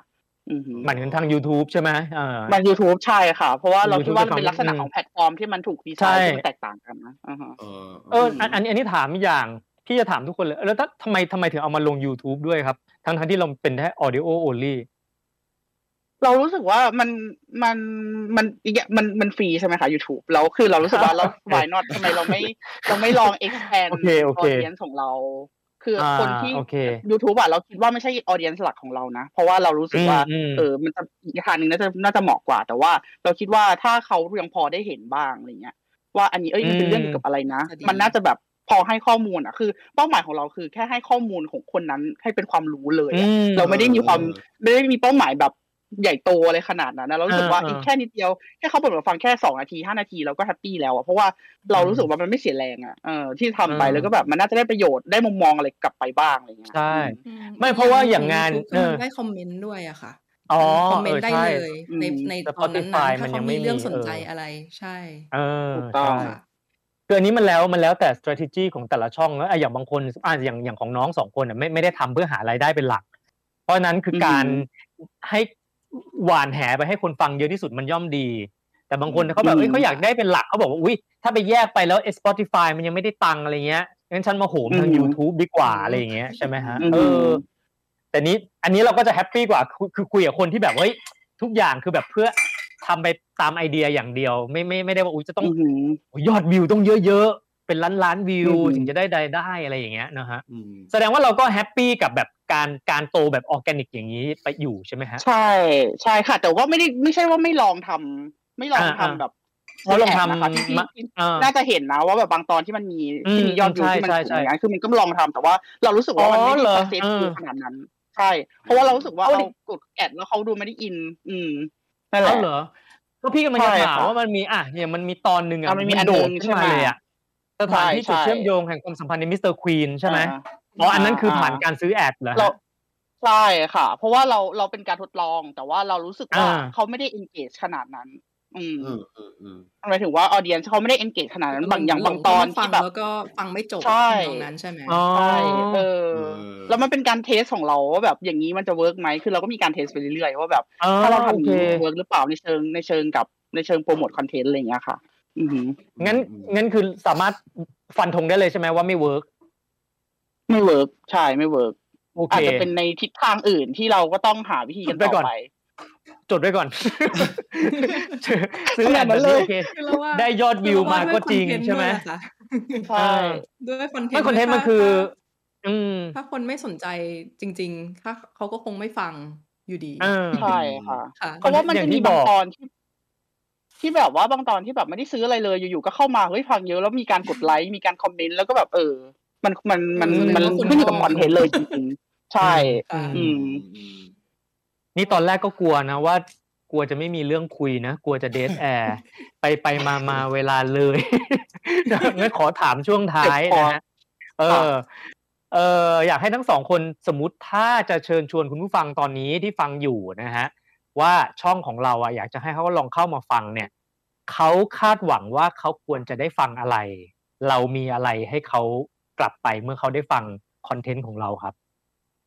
อะอืมเอาเอามุนก่อนก็ได้ครับ ก็คาดหวังว่าจะได้ general idea ว่าสถาปนิกคิดอะไรกันอยู่ เพราะว่ามันจะเป็นสิ่งที่คนเอ่อมีหลายคนที่ยังไม่ค่อยเข้าใจว่าทำไมถึงทำอะไรอย่างนี้ทำไมถึงต้องวุ่นวายทำดีไซน์อะไรให้มันประหลาดประหลาดๆทำไมจะต้องอ่า ทำโน่นนี่นั่นให้วิศวกรลำบากอะไรอย่างเงี้ยค่ะ ก็อยากจะให้อ่าฮะอ่าอยากจะให้คนที่มาฟังได้เข้าใจว่ามันมีกระบวนการคิดอย่างอื่นมาก่อน ไม่ใช่ว่าอยากจะทำอะไรก็ทำเลยทำนองเนี้ยค่ะได้จริง ๆ คือแต่ละตอนมันมีคอนเทนต์ที่ต่างกันด้วย ก็เลยอ่าอ่าถ้าเข้ามาคลิกแต่ละตอนก็อาจจะได้ความรู้ต่างกันไป เพราะฉะนั้นอ่าก็จะเป็น general ว่าความรู้ที่มาจากความคิดเห็นของคนสองคน ที่เป็นอ่าเรียนทางด้านนี้อืมมาค่ะอ่าโอเค อะเมย์ล่ะครับ ก็คิดว่าสำหรับนี้เขาจะได้ประโยชน์อะไรกลับไป เอ่อจากการอย่างที่บอกว่า อย่างที่บอกว่าพอดแคสต์อันนี้มันเหมือนกับเป็นการให้ข้อมูลเนาะเราไม่ใช่ผู้เชี่ยวชาญอืมนี่แหละเราก็เลยเรียกว่าการให้ข้อมูลเหมือนเราอยากให้เป็นสิ่งที่ว่า เออ คนเห็นแล้วรู้สึกว่า เออ ข้อมูลอย่างนี้มันมันคิดอย่างนี้ได้ด้วยเหรอ มันเป็นทำไมมันถึงมีที่มาที่ไปแบบนี้ เรารู้สึกว่ามันอยากให้เขาไปสะกิดเขานะว่าแบบเออเรื่องนี้มันเป็นอย่างนี้มันมีที่มาที่ไปแบบนี้ แล้วไม่มีคนอยู่เบื้องหลังอ่าในเรื่องในแต่ละเรื่อง อ่า เราเลยอ่ารู้รู้สึกว่าเอออันนี้น่าจะเป็นจุดที่มันที่มันดีอะไรอย่างเงี้ยแล้วก็คือเรารู้สึกว่าถ้าคนที่คนทั่วๆไปได้เข้ามาฟังอะไรเงี้ยเขาจะได้เข้าใจว่าแบบเอออย่างที่คล้ายๆมุนเลย เข้าใจว่าเรากำลังทำอะไรกันทำไปเพื่ออะไรอืมเพราะว่าเราเชื่อเชื่อว่าดีไซเนอร์ทุกคนน่ะมีความต้องการที่อยากจะพัฒนาเขาเรียกว่าอะไรพัฒนา improve ชีวิตของคนคนใช้อะ user ของเขาในแง่ใดได้แง่หนึ่คงรับอะไรเงี้ยคืออมเขาเออเขามีมีวัตถุประสงค์ในเชิงบวกแน่นอนอะไรเงี้ยค่ะ เราเลยรู้สึกว่า เออ เออมันน่าจะเป็นสิ่งที่ดีนะ ถ้าเกิดว่าคนทั่วไปได้รับฟัง เพราะงั้นสรุปได้ว่าคือคนที่ฟังไม่จำเป็นต้องเป็นคนที่แบบอยู่ในสายสถาปัตย์ถูกไหมจริงๆเป็นคนทั่วไปนั่นแหละ ถูกไหมได้ค่ะได้เออค่ะคือฟังไม่ไม่ได้มีคำศัพท์แบบเฉพาะทางอะไรที่แบบฟังแล้วเอ๊ะฉันต้องไป Google ต่อไม่ไม่ไม่ไม่ได้ถึงขนาดไม่นั้นไม่ใช่หไม่อ่าไม่ค่ะนั่นน่ะสิงั้นเราก็เลยเดี๋ยวจะยกตัวอย่างคลิปหนึ่งนะฮะมาให้ฟังเป็นตัวอย่างของผลงานของช่อง a n i t e c h Podcast นะครับ ซึ่งเป็นเรื่องชื่อบอกว่า สถาปัตยกรรมแห่งความไม่เท่าเทียมในหนังพาราไซนะครับ ซึ่งเป็นหนังเกาหลีนะฮะเอ่อให้ให้ให้เกริ่นถึง EP นิดนึงแต่ว่ายังไม่ต้องสปอยนะ เดี๋ยวให้ให้ผู้ฟังไปฟังเองนะฮะเกริ่นนิดนึงว่าว่าใน EP เนี้ยมันมันจะว่าด้วยเรื่องของอะไรยังไงครับคอนเทนต์โอเคโอเคค่ะ อันนี้เป็นอีพีที่เมย์พูดคนเดียวนะคะ มันจะเป็นคืออืม เราทุกคนที่ว่าหลาย ๆ คนคงได้ดูมีโอกาสได้ดูหนังเรื่องพาราไซต์แล้วทีเนี้ยเราคิดว่าในตัวหนังเนี่ยมีการออกแบบสถาปัตยกรรมที่น่าสนใจที่มันสอดคล้องไปกับอ่าการบ่งบอกถึงสถานะของแต่ละตัวละครในเรื่องนั้น ซึ่งมันมีสองตัวละครที่มันแตกต่างกันทางสถานะแล้วมันก็คือการเขาเรียกอะไรการใช้สเปซต่าง ๆ การใช้พื้นที่ต่าง ๆ การ การอยู่อาศัยร่วมกันอะ มันมันมีอืมมันมีมันมีเครื่องบ่งบอกเครื่องบ่งชี้ว่า โอเค คนลักษณะนี้จะอยู่ลักษณะแบบนี้ คนลักษณะนี้มอยู่ลักษณะนี้ แล้วเขาใช้เครื่องหมายทางสถาปัตยกรรมยังไงในการที่แบ่งแยกคนเหล่านี้เอออืมออืมซึ่งมันน่าสนใจมันส่งผลมันจะพูดถึงเรื่องคุณภาพชีวิตของพวกเขา อื อฮึอืมเออ อันนี้อือฮึอันนี้มันกึ่งกึ่งๆเนื้อจะแบบวิจารณ์หนังก็ได้นะแต่จริงๆมันมันก็ไม่ไม่ไม่ถึงขนาดนั้นเนอะมันมันรวมหลายอย่างใช่ไว่าอยู่ในค่ะเออในใช่ EP นี้เออใช่น่าสนใจเดี๋ยวให้ฟัง อะมนต์ฝากฝากหน่อยนะครับ ถ้าเกิดว่าตอนนี้คุณผู้ฟังให้สนใจช่องนี้แล้วว่าเอ้ยเด็กถาปัดเขามาทำพอดแคสต์นะ กว่าจะออกมาสัก EP หนึ่งเขาผ่านกระบวนการความคิดแบบเด็กถาปัดออกมาเป็นยังไงค่อยเข้าไปกดติดตาม ติดตามผลงานได้ทางช่องทางไหนได้บ้างครับ ก็สามารถเข้าไปได้ที่ Facebook เอ่อ Twitter YouTube อันนี้คือมาพูดคุยกันได้ ถ้าอยากจะแลกเปลี่ยนข้อมูลนะคะฮะแล้วก็ถ้าถ้าเป็นพอดแคสต์ก็คือจะมีที่ Spotify มี Apple Podcast แล้วก็มีที่ Anchor ค่ะอ่าอ่าฮะอืมเซิร์ชหาคำว่า ไปติดตามว่าเอ่อ Anytech Podcast ค่ะสะชื่กดอนี้เลย A N Y นะครับ ANY แล้วก็ T E C T นะฮะ A N Y T E C T แล้วก็พอดแคสต์เป็นภาษาอังกฤษนะฮะค่ะอ่าเผื่อจะได้มียอดติดตามใหม่ ๆ พี่ก็กด subscribe แล้วเรียบร้อยโอ้ขอบคุณขอบค่ะคุณมากค่ะนะฮะอ่าโอเค สุดท้ายนี่เดี๋ยวจะทิ้งท้ายด้วยคลิปตัวอย่างของน้องทั้งสองคนนะฮะแต่ท้ายสุดจริงๆ ขอบคุณนะน้องเมลสัตว์ตื่นตีห้านะฮะส่วนน้องมนก็ไปแย่งเวลามานะเอออาจจะต้องทำทำงานอ่านหนังสืออยู่หรือเปล่าอะไรอย่างเงี้ยนะฮะครับวันนี้ขอบคุณมากนะครับที่มาแชร์ประสบการณ์ในรายการของเรานะครับ แล้วเป็นกำลังใจให้นะฮะเดี๋ยวหาแบบค่ะ หาแฟนคลับใหม่ๆเข้าไปเดี๋ยวช่วยโปรโมทให้นะครับโอ้ขอบคุณค่ะตอนนี้ขอบค่ะขอบคุณทั้งคู่นะครับครับขอบคุณสวัสดีครับค่ะครับสวัสดีค่ะสวัสดีค่ะ แล้วขอบคุณคุณผู้ฟังด้วยนะครับสำหรับรายการทาราบาลาแคมป์ไฟเรากลับมาพบกันใหม่ในวันจันทร์หน้านะครับ วันนี้ลาไปก่อน สวัสดีครับสวัสดีครับ May I Tell You กับเมย์อภิญญา นักศึกษาสถาปัตย์ในอเมริกา พอดแคสต์เล่าเรื่องสถาปัตย์และดีไซน์ ทั้งในและนอกห้องเรียนส วัสดีค่ะ May I Tell You ค่ะ EP นี้คือเราจะมาพูดถึงเรื่องหนังกันบ้างเนาะอะคราวที่แล้วเราพูดถึงเรื่อง Netflix ซึ่งเป็นแพลตฟอร์มดูหนังอะคราวนี้เรามาพูดถึงเรื่องหนังกันเลย ก็คือจริงๆเราสืบเนื่องมาจากว่าคือเมย์แชร์ห้องนอนกับน้องใช่ไหมคะแล้วทีเนี้ยน้องเมย์เนี่ยนั่งดูหนังอยู่ เออ ก็ไปส่องดูแบบ อืม เรื่อง Parasite หรือว่าเรื่องภาษาไทยชื่อชนชั้นปรสิตนะคะ จริงๆแล้วอะมีเคยดูหนังเรื่องนี้แหละ แต่ว่าเราอยากจะมาพูดเรื่องสถาปัตยกรรมที่อยู่ในหนังเรื่องนี้เนาะคือจริงๆแล้วถ้าใครได้มีโอกาสได้ติดตามรางวัลออสการ์อะไรอย่างเงี้ยค่ะของฮอลลีวูดนะเนาะก็จะรู้ว่าหนังเรื่องเนี้ยในปี 2019 อะ ได้รางวัล Best Picture ก็คือรางวัลใหญ่ของออสการ์นั่นแหละ คือ ตอนที่ดูนะก็คือแบบเออ ตอนนั้นอะทำงานอยู่เนาะก็คือก็คือแบบก็แบบลุ้นๆมากเลยว่าเฮ้ยเขาจะได้หรือเปล่านะเขาจะได้หรือเปล่านะอะไรเงี้ยก็ก็ยืนดูอะไรเงี้ยก็สุดท้ายก็เออก็ได้ก็แบบเออ ดีใจจังที่เรื่องนี้ได้ เพราะว่าแต่เราจริงๆต้องบอกก่อนว่าเมียมีโอกาสได้ดู ตั้งแต่ก่อนที่หนังจะได้เข้าชิงอะไรเงี้ยแล้วก็รู้สึกว่าเอ้ยมันเป็นหนังที่ดีมากอะเราชอบมากๆอะไรเงี้ยเราชอบสถาปัตยกรรมมันเราชอบเรารู้สึกว่าในหนังมันมีอะไรแบบ เชิงสถาปัตยกรรมในเชิงแบบ living space อะมันมีเรื่องราวของมันที่ที่บอกอะไรบางอย่างกับเราอะไรเงี้ย อืม เพราะฉะนั้นเนี่ย เพื่อจริงๆมันอาจจะดูแบบเฮ้ยหนังคือจริงๆแล้วหนังก็เก่าแล้วนะคือแบบมันไม่เทรนมันไม่เทรนดี้แล้วอะไรเงี้ยทำไมมาพูดถึงเรื่องนี้อยู่อะไรเงี้ยก็เห็นว่าแบบเออมันมันยังเป็นเรื่องที่มันน่าสนใจอยู่นะ ที่ควรจะพูดถึงอะไรเงี้ยก็เลยไปหาบทความมาค่ะ มันก็เป็นบทความที่มีเอามาจากเว็บไซต์ชื่อ Architecture ค่ะ ชื่อบทความว่า The Architecture of Inequality on Bong Joon-ho Parasite ค่ะ ก็ถ้าจะแปลกันคร่าวๆเป็นภาษาไทยอะเนาะก็จะเหมือนกับว่าเป็นสถาปัตยกรรมแห่งความไม่เท่าเทียมจากหนังเรื่อง Parasite ค่ะ แรกเริ่มของของบทความเนี้ยเขาก็พูดเลยว่า สถาปัตยกรรมจากหนังเรื่องนี้มันไม่ได้เงียบนะเหมือนมันพูดอะไรบางอย่างกับเรา มันจะสื่อสารอะไรบางอย่างกับเรา ในสภาพแวดล้อมของในหนังอะ มันเป็นตัวบ่งชี้เหมือนลำดับขั้นของสังคมอะ ใน environment ที่เราอยู่อะ มันเป็นตัวบ่งชี้สถานะสังคมของเราอะ อืม เหมือนลำดับชั้นทางสังคมของเราประมาณนั้น อือฮึแล้วทีนี้เรามาเริ่มกันเลยที่เอ่อในเริ่มที่ครอบครัวแรกเนาะคือครอบครัวคิม คือครอบครัวนี้ก็จะเป็นเหมือนตัวหลักตัวหลักของเรื่องเนาะถ้าใครเคยดูแล้ว คือจริง ๆ แล้วครอบครัวนี้เขาอาศัยอยู่ในอพาร์ตเมนต์ที่มันจะมีความเป็นค่อนข้างเป็นกึ่งกึ่งชั้นใต้ดินอะอพาร์ตเมนต์ใต้ดินอะซึ่งจริงๆอพาร์ตเมนต์แบบเนี้ยการอยู่อาศัยแบบเนี้ยมันเป็นเหมือนแบบ การอยู่อาศัยแบบทั่วๆไปของชนชั้นแรงงานในเกาหลีใต้อะค่าใช้จ่ายมันค่อนข้างถูกในการอยู่อาศัยแบบนี้บ้านกึ่งกึ่งชั้นใต้ดินกึ่งใต้ดินของครอบครัวคิมเนี่ยมันเป็นเหมือนแบบเป็นตัวสะท้อนความเป็นครอบครัวเนี้ยความครึ่งครึ่งกึ่งกึ่งของมันอะมันเหมือนกับ มันจะเป็นเหมือนที่ที่แบบจริงๆแล้วแสงแดดก็ยังมาถึงนะ แต่ว่าถ้าถ้าใครหลาย ๆ คนเห็นอะไอขอบหน้าต่างข้างล่างอะมันก็จะเหมือนมีความแบบเสมอไปกับไปกับพื้นถนนเลยอะแบบขอบหน้าต่างอันนั้นอะมันมีรถผ่านไปมาอะไรเงี้ยตรงที่คนเดินบางทีแบบคนก็มาคนก็มาฉี่ใส่อะไรอย่างเงี้ยอืมมันเหมือนกับ มันแต่มันก็ยังไม่จมลงไปในชั้นใต้ดิน ยังพอมีแสงให้ให้เห็น แต่ว่าก็กึ่งๆอยู่ชั้นใต้ดิน อืมคือมันจะมีความแบบ ความเปรียบเทียบเนาะความผสมผสมกันระหว่างความหวังกับความกลัว คือ ซึ่งมันก็เหมือนมีความแบบสอดคล้องรีเฟล็กกับความคิดของตัวละครหลัก ซึ่งเป็นตัวละครหลักในครอบครัวคิมนี้เหมือนกัน อย่างอย่างเช่นการอยู่อาศัยเนี่ยในฉากแรกอะ่ะ คือเขาพูดว่ามันเป็นเหมือนการอยู่อาศัยแบบอิมพอไวส์อะเหมือนกับพื้นที่ที่เขาอยู่อาศัยเนี่ยมันไม่ได้มีอะไรดูเป็นที่เข้าที่เข้าทางอะอย่างอย่างฉากแรกที่ที่กล้องแช่ไว้เลยก็คือ มันจะเป็นฉากที่เขาใช้ตะแกรงพัดลมอะเป็นที่ตากถุงเท้าอะคือ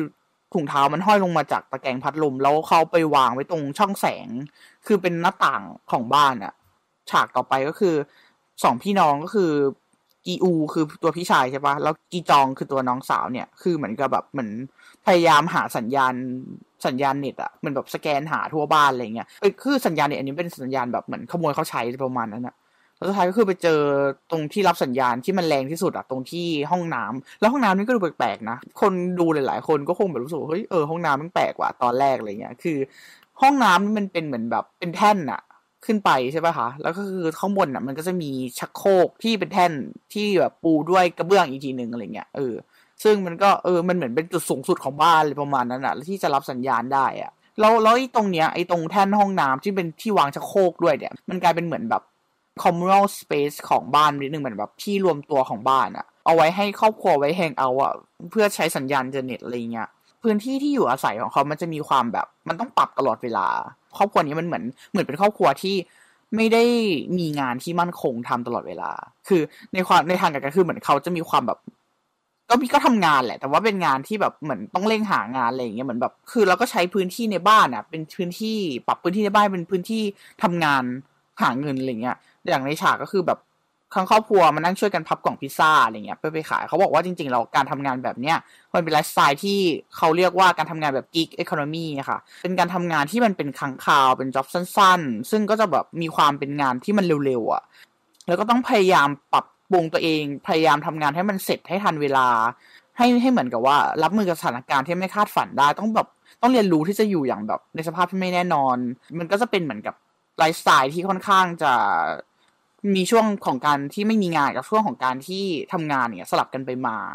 ระยะเวลาซีรีส์ของการทำงาน แล้วก็เป็นจ็อบสั้นๆ แล้วก็แบบจริง ๆ ก็ดูเหมือนไม่ได้วางแผนอนาคตอะไรได้เท่าไหร่อะไรเงี้ยพอกลับเข้าไปในตัวหนังเนาะตัวหนังเนี่ยพยายามจะ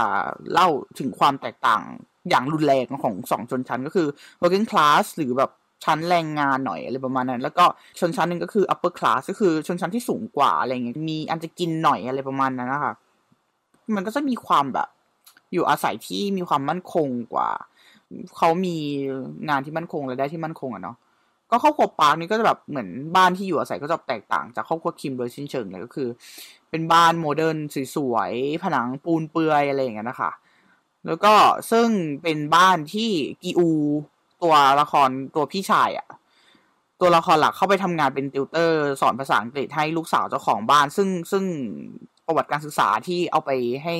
เป็นเรซูเม่ให้เจ้าของบ้านดูก็คือเป็นเหมือนเป็นวุฒิปลอมๆที่ทำขึ้นมา เพราะว่าจริงๆแล้วด้วยความที่ทำยังไงก็ได้ให้ได้เงินอย่างเงี้ยมันคือเขาก็ต้องทำทุกอย่างเพื่อ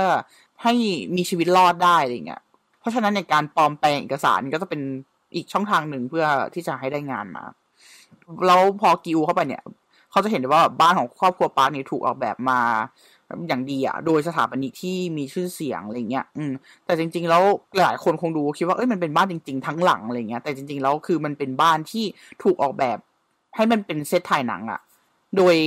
production designer ซึ่งเมย์ก็แอบไปดูเบื้องหลังมาอีกเหมือนกันว่าจริงๆแล้วบ้านบ้านที่เห็นในหนัง จริงๆ มันมีแค่ครึ่งหนึ่งนะ คือคือแค่ครึ่งล่าง แต่ว่าครึ่งบนเนี่ยเขาเป็น CG หมดเลย คุณนักออกแบบบ้านเนี่ยเขาก็พูดถึงการออกแบบเซตถ่ายหนังอันเนี้ย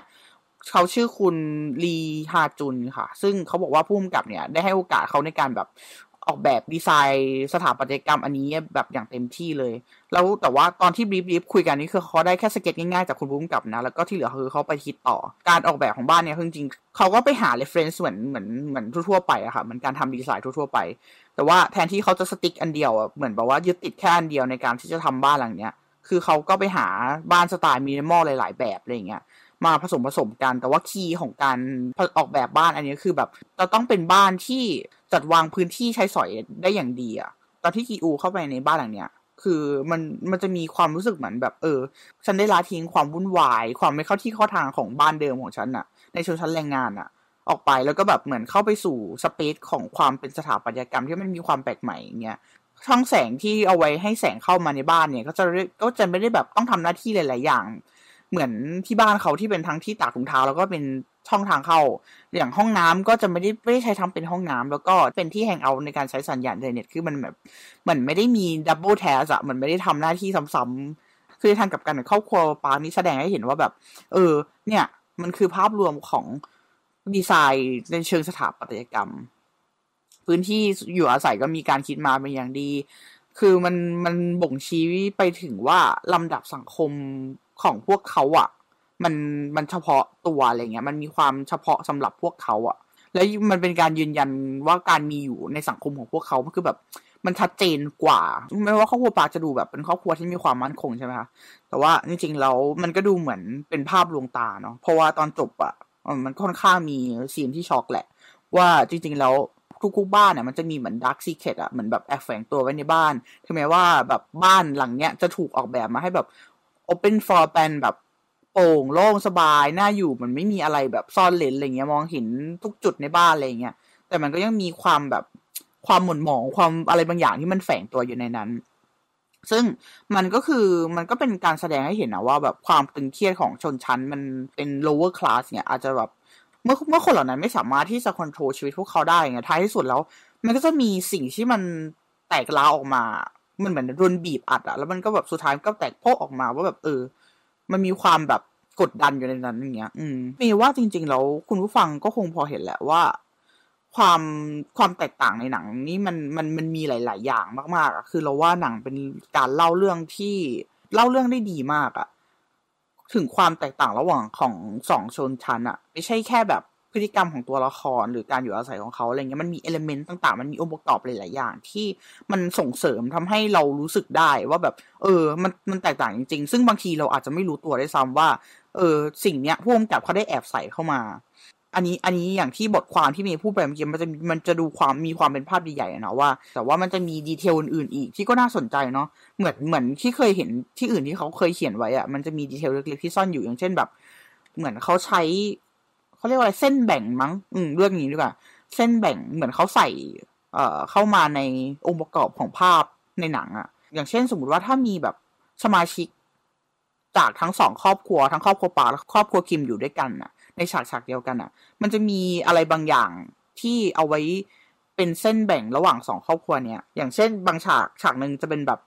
รอยต่อของกระจกที่มันจะขีดตั้งแต่บนสุดของภาพลงมาข้างล่างสุด แล้วก็ แล้วก็อีกอันนึงคือเป็นเสาบ้านที่แบบก็ก็เหมือนกัน ก็เป็นเป็นรอยขีด อีกฝั่งหนึ่งเป็นคนครอบครัวคิมอีกฝั่งหนึ่งเป็นคนครอบครัวปาร์คอืม ซึ่งนั่นแหละมันก็รายละเอียดพวกนี้มันแบบ เอ้ยหนังเรื่องนี้มันน่าสนใจมากในการใส่รายละเอียดในการเล่าเรื่อง สิ่งที่เขาต้องการจะสื่อ คือเหมือนมันไม่ใช่แค่เป็นบทละครคำพูดหรือการกระทำตัวละคร แต่ว่ามันเป็นองค์ประกอบทางภาพอื่น ๆ ที่มันเป็นมีรายละเอียดเล็ก ๆ น้อยๆอะ สถาปัตยกรรมมันก็คือเหมือนเล่าเรื่องของมันอะ เล่าเรื่องถึงสถานะ โดยเฉพาะอย่างในเรื่องนี้สถานะสร้างสังคมของคนที่เอ่อเป็นเจ้าของพื้นที่อันนั้นอะมันเหมือนไม่ใช่แค่เป็นที่อยู่อาศัยของเขาอย่างเดียว EP นี้ก็เท่านี้เนาะ ก็ขอฝากเหมือนเดิมค่ะ มีเทลยูนะคะ ทุกวันอังคารสามารถรับฟังได้ที่ Apple Podcast Spotify Anchor YouTube Facebook หรือว่ามีข้อความอะไรอยากพูดคุยกับเมย์สามารถพูดคุยเข้ามากันได้เลยนะคะสำหรับวันนี้ก็ขอบคุณมากค่ะ สวัสดีค่ะ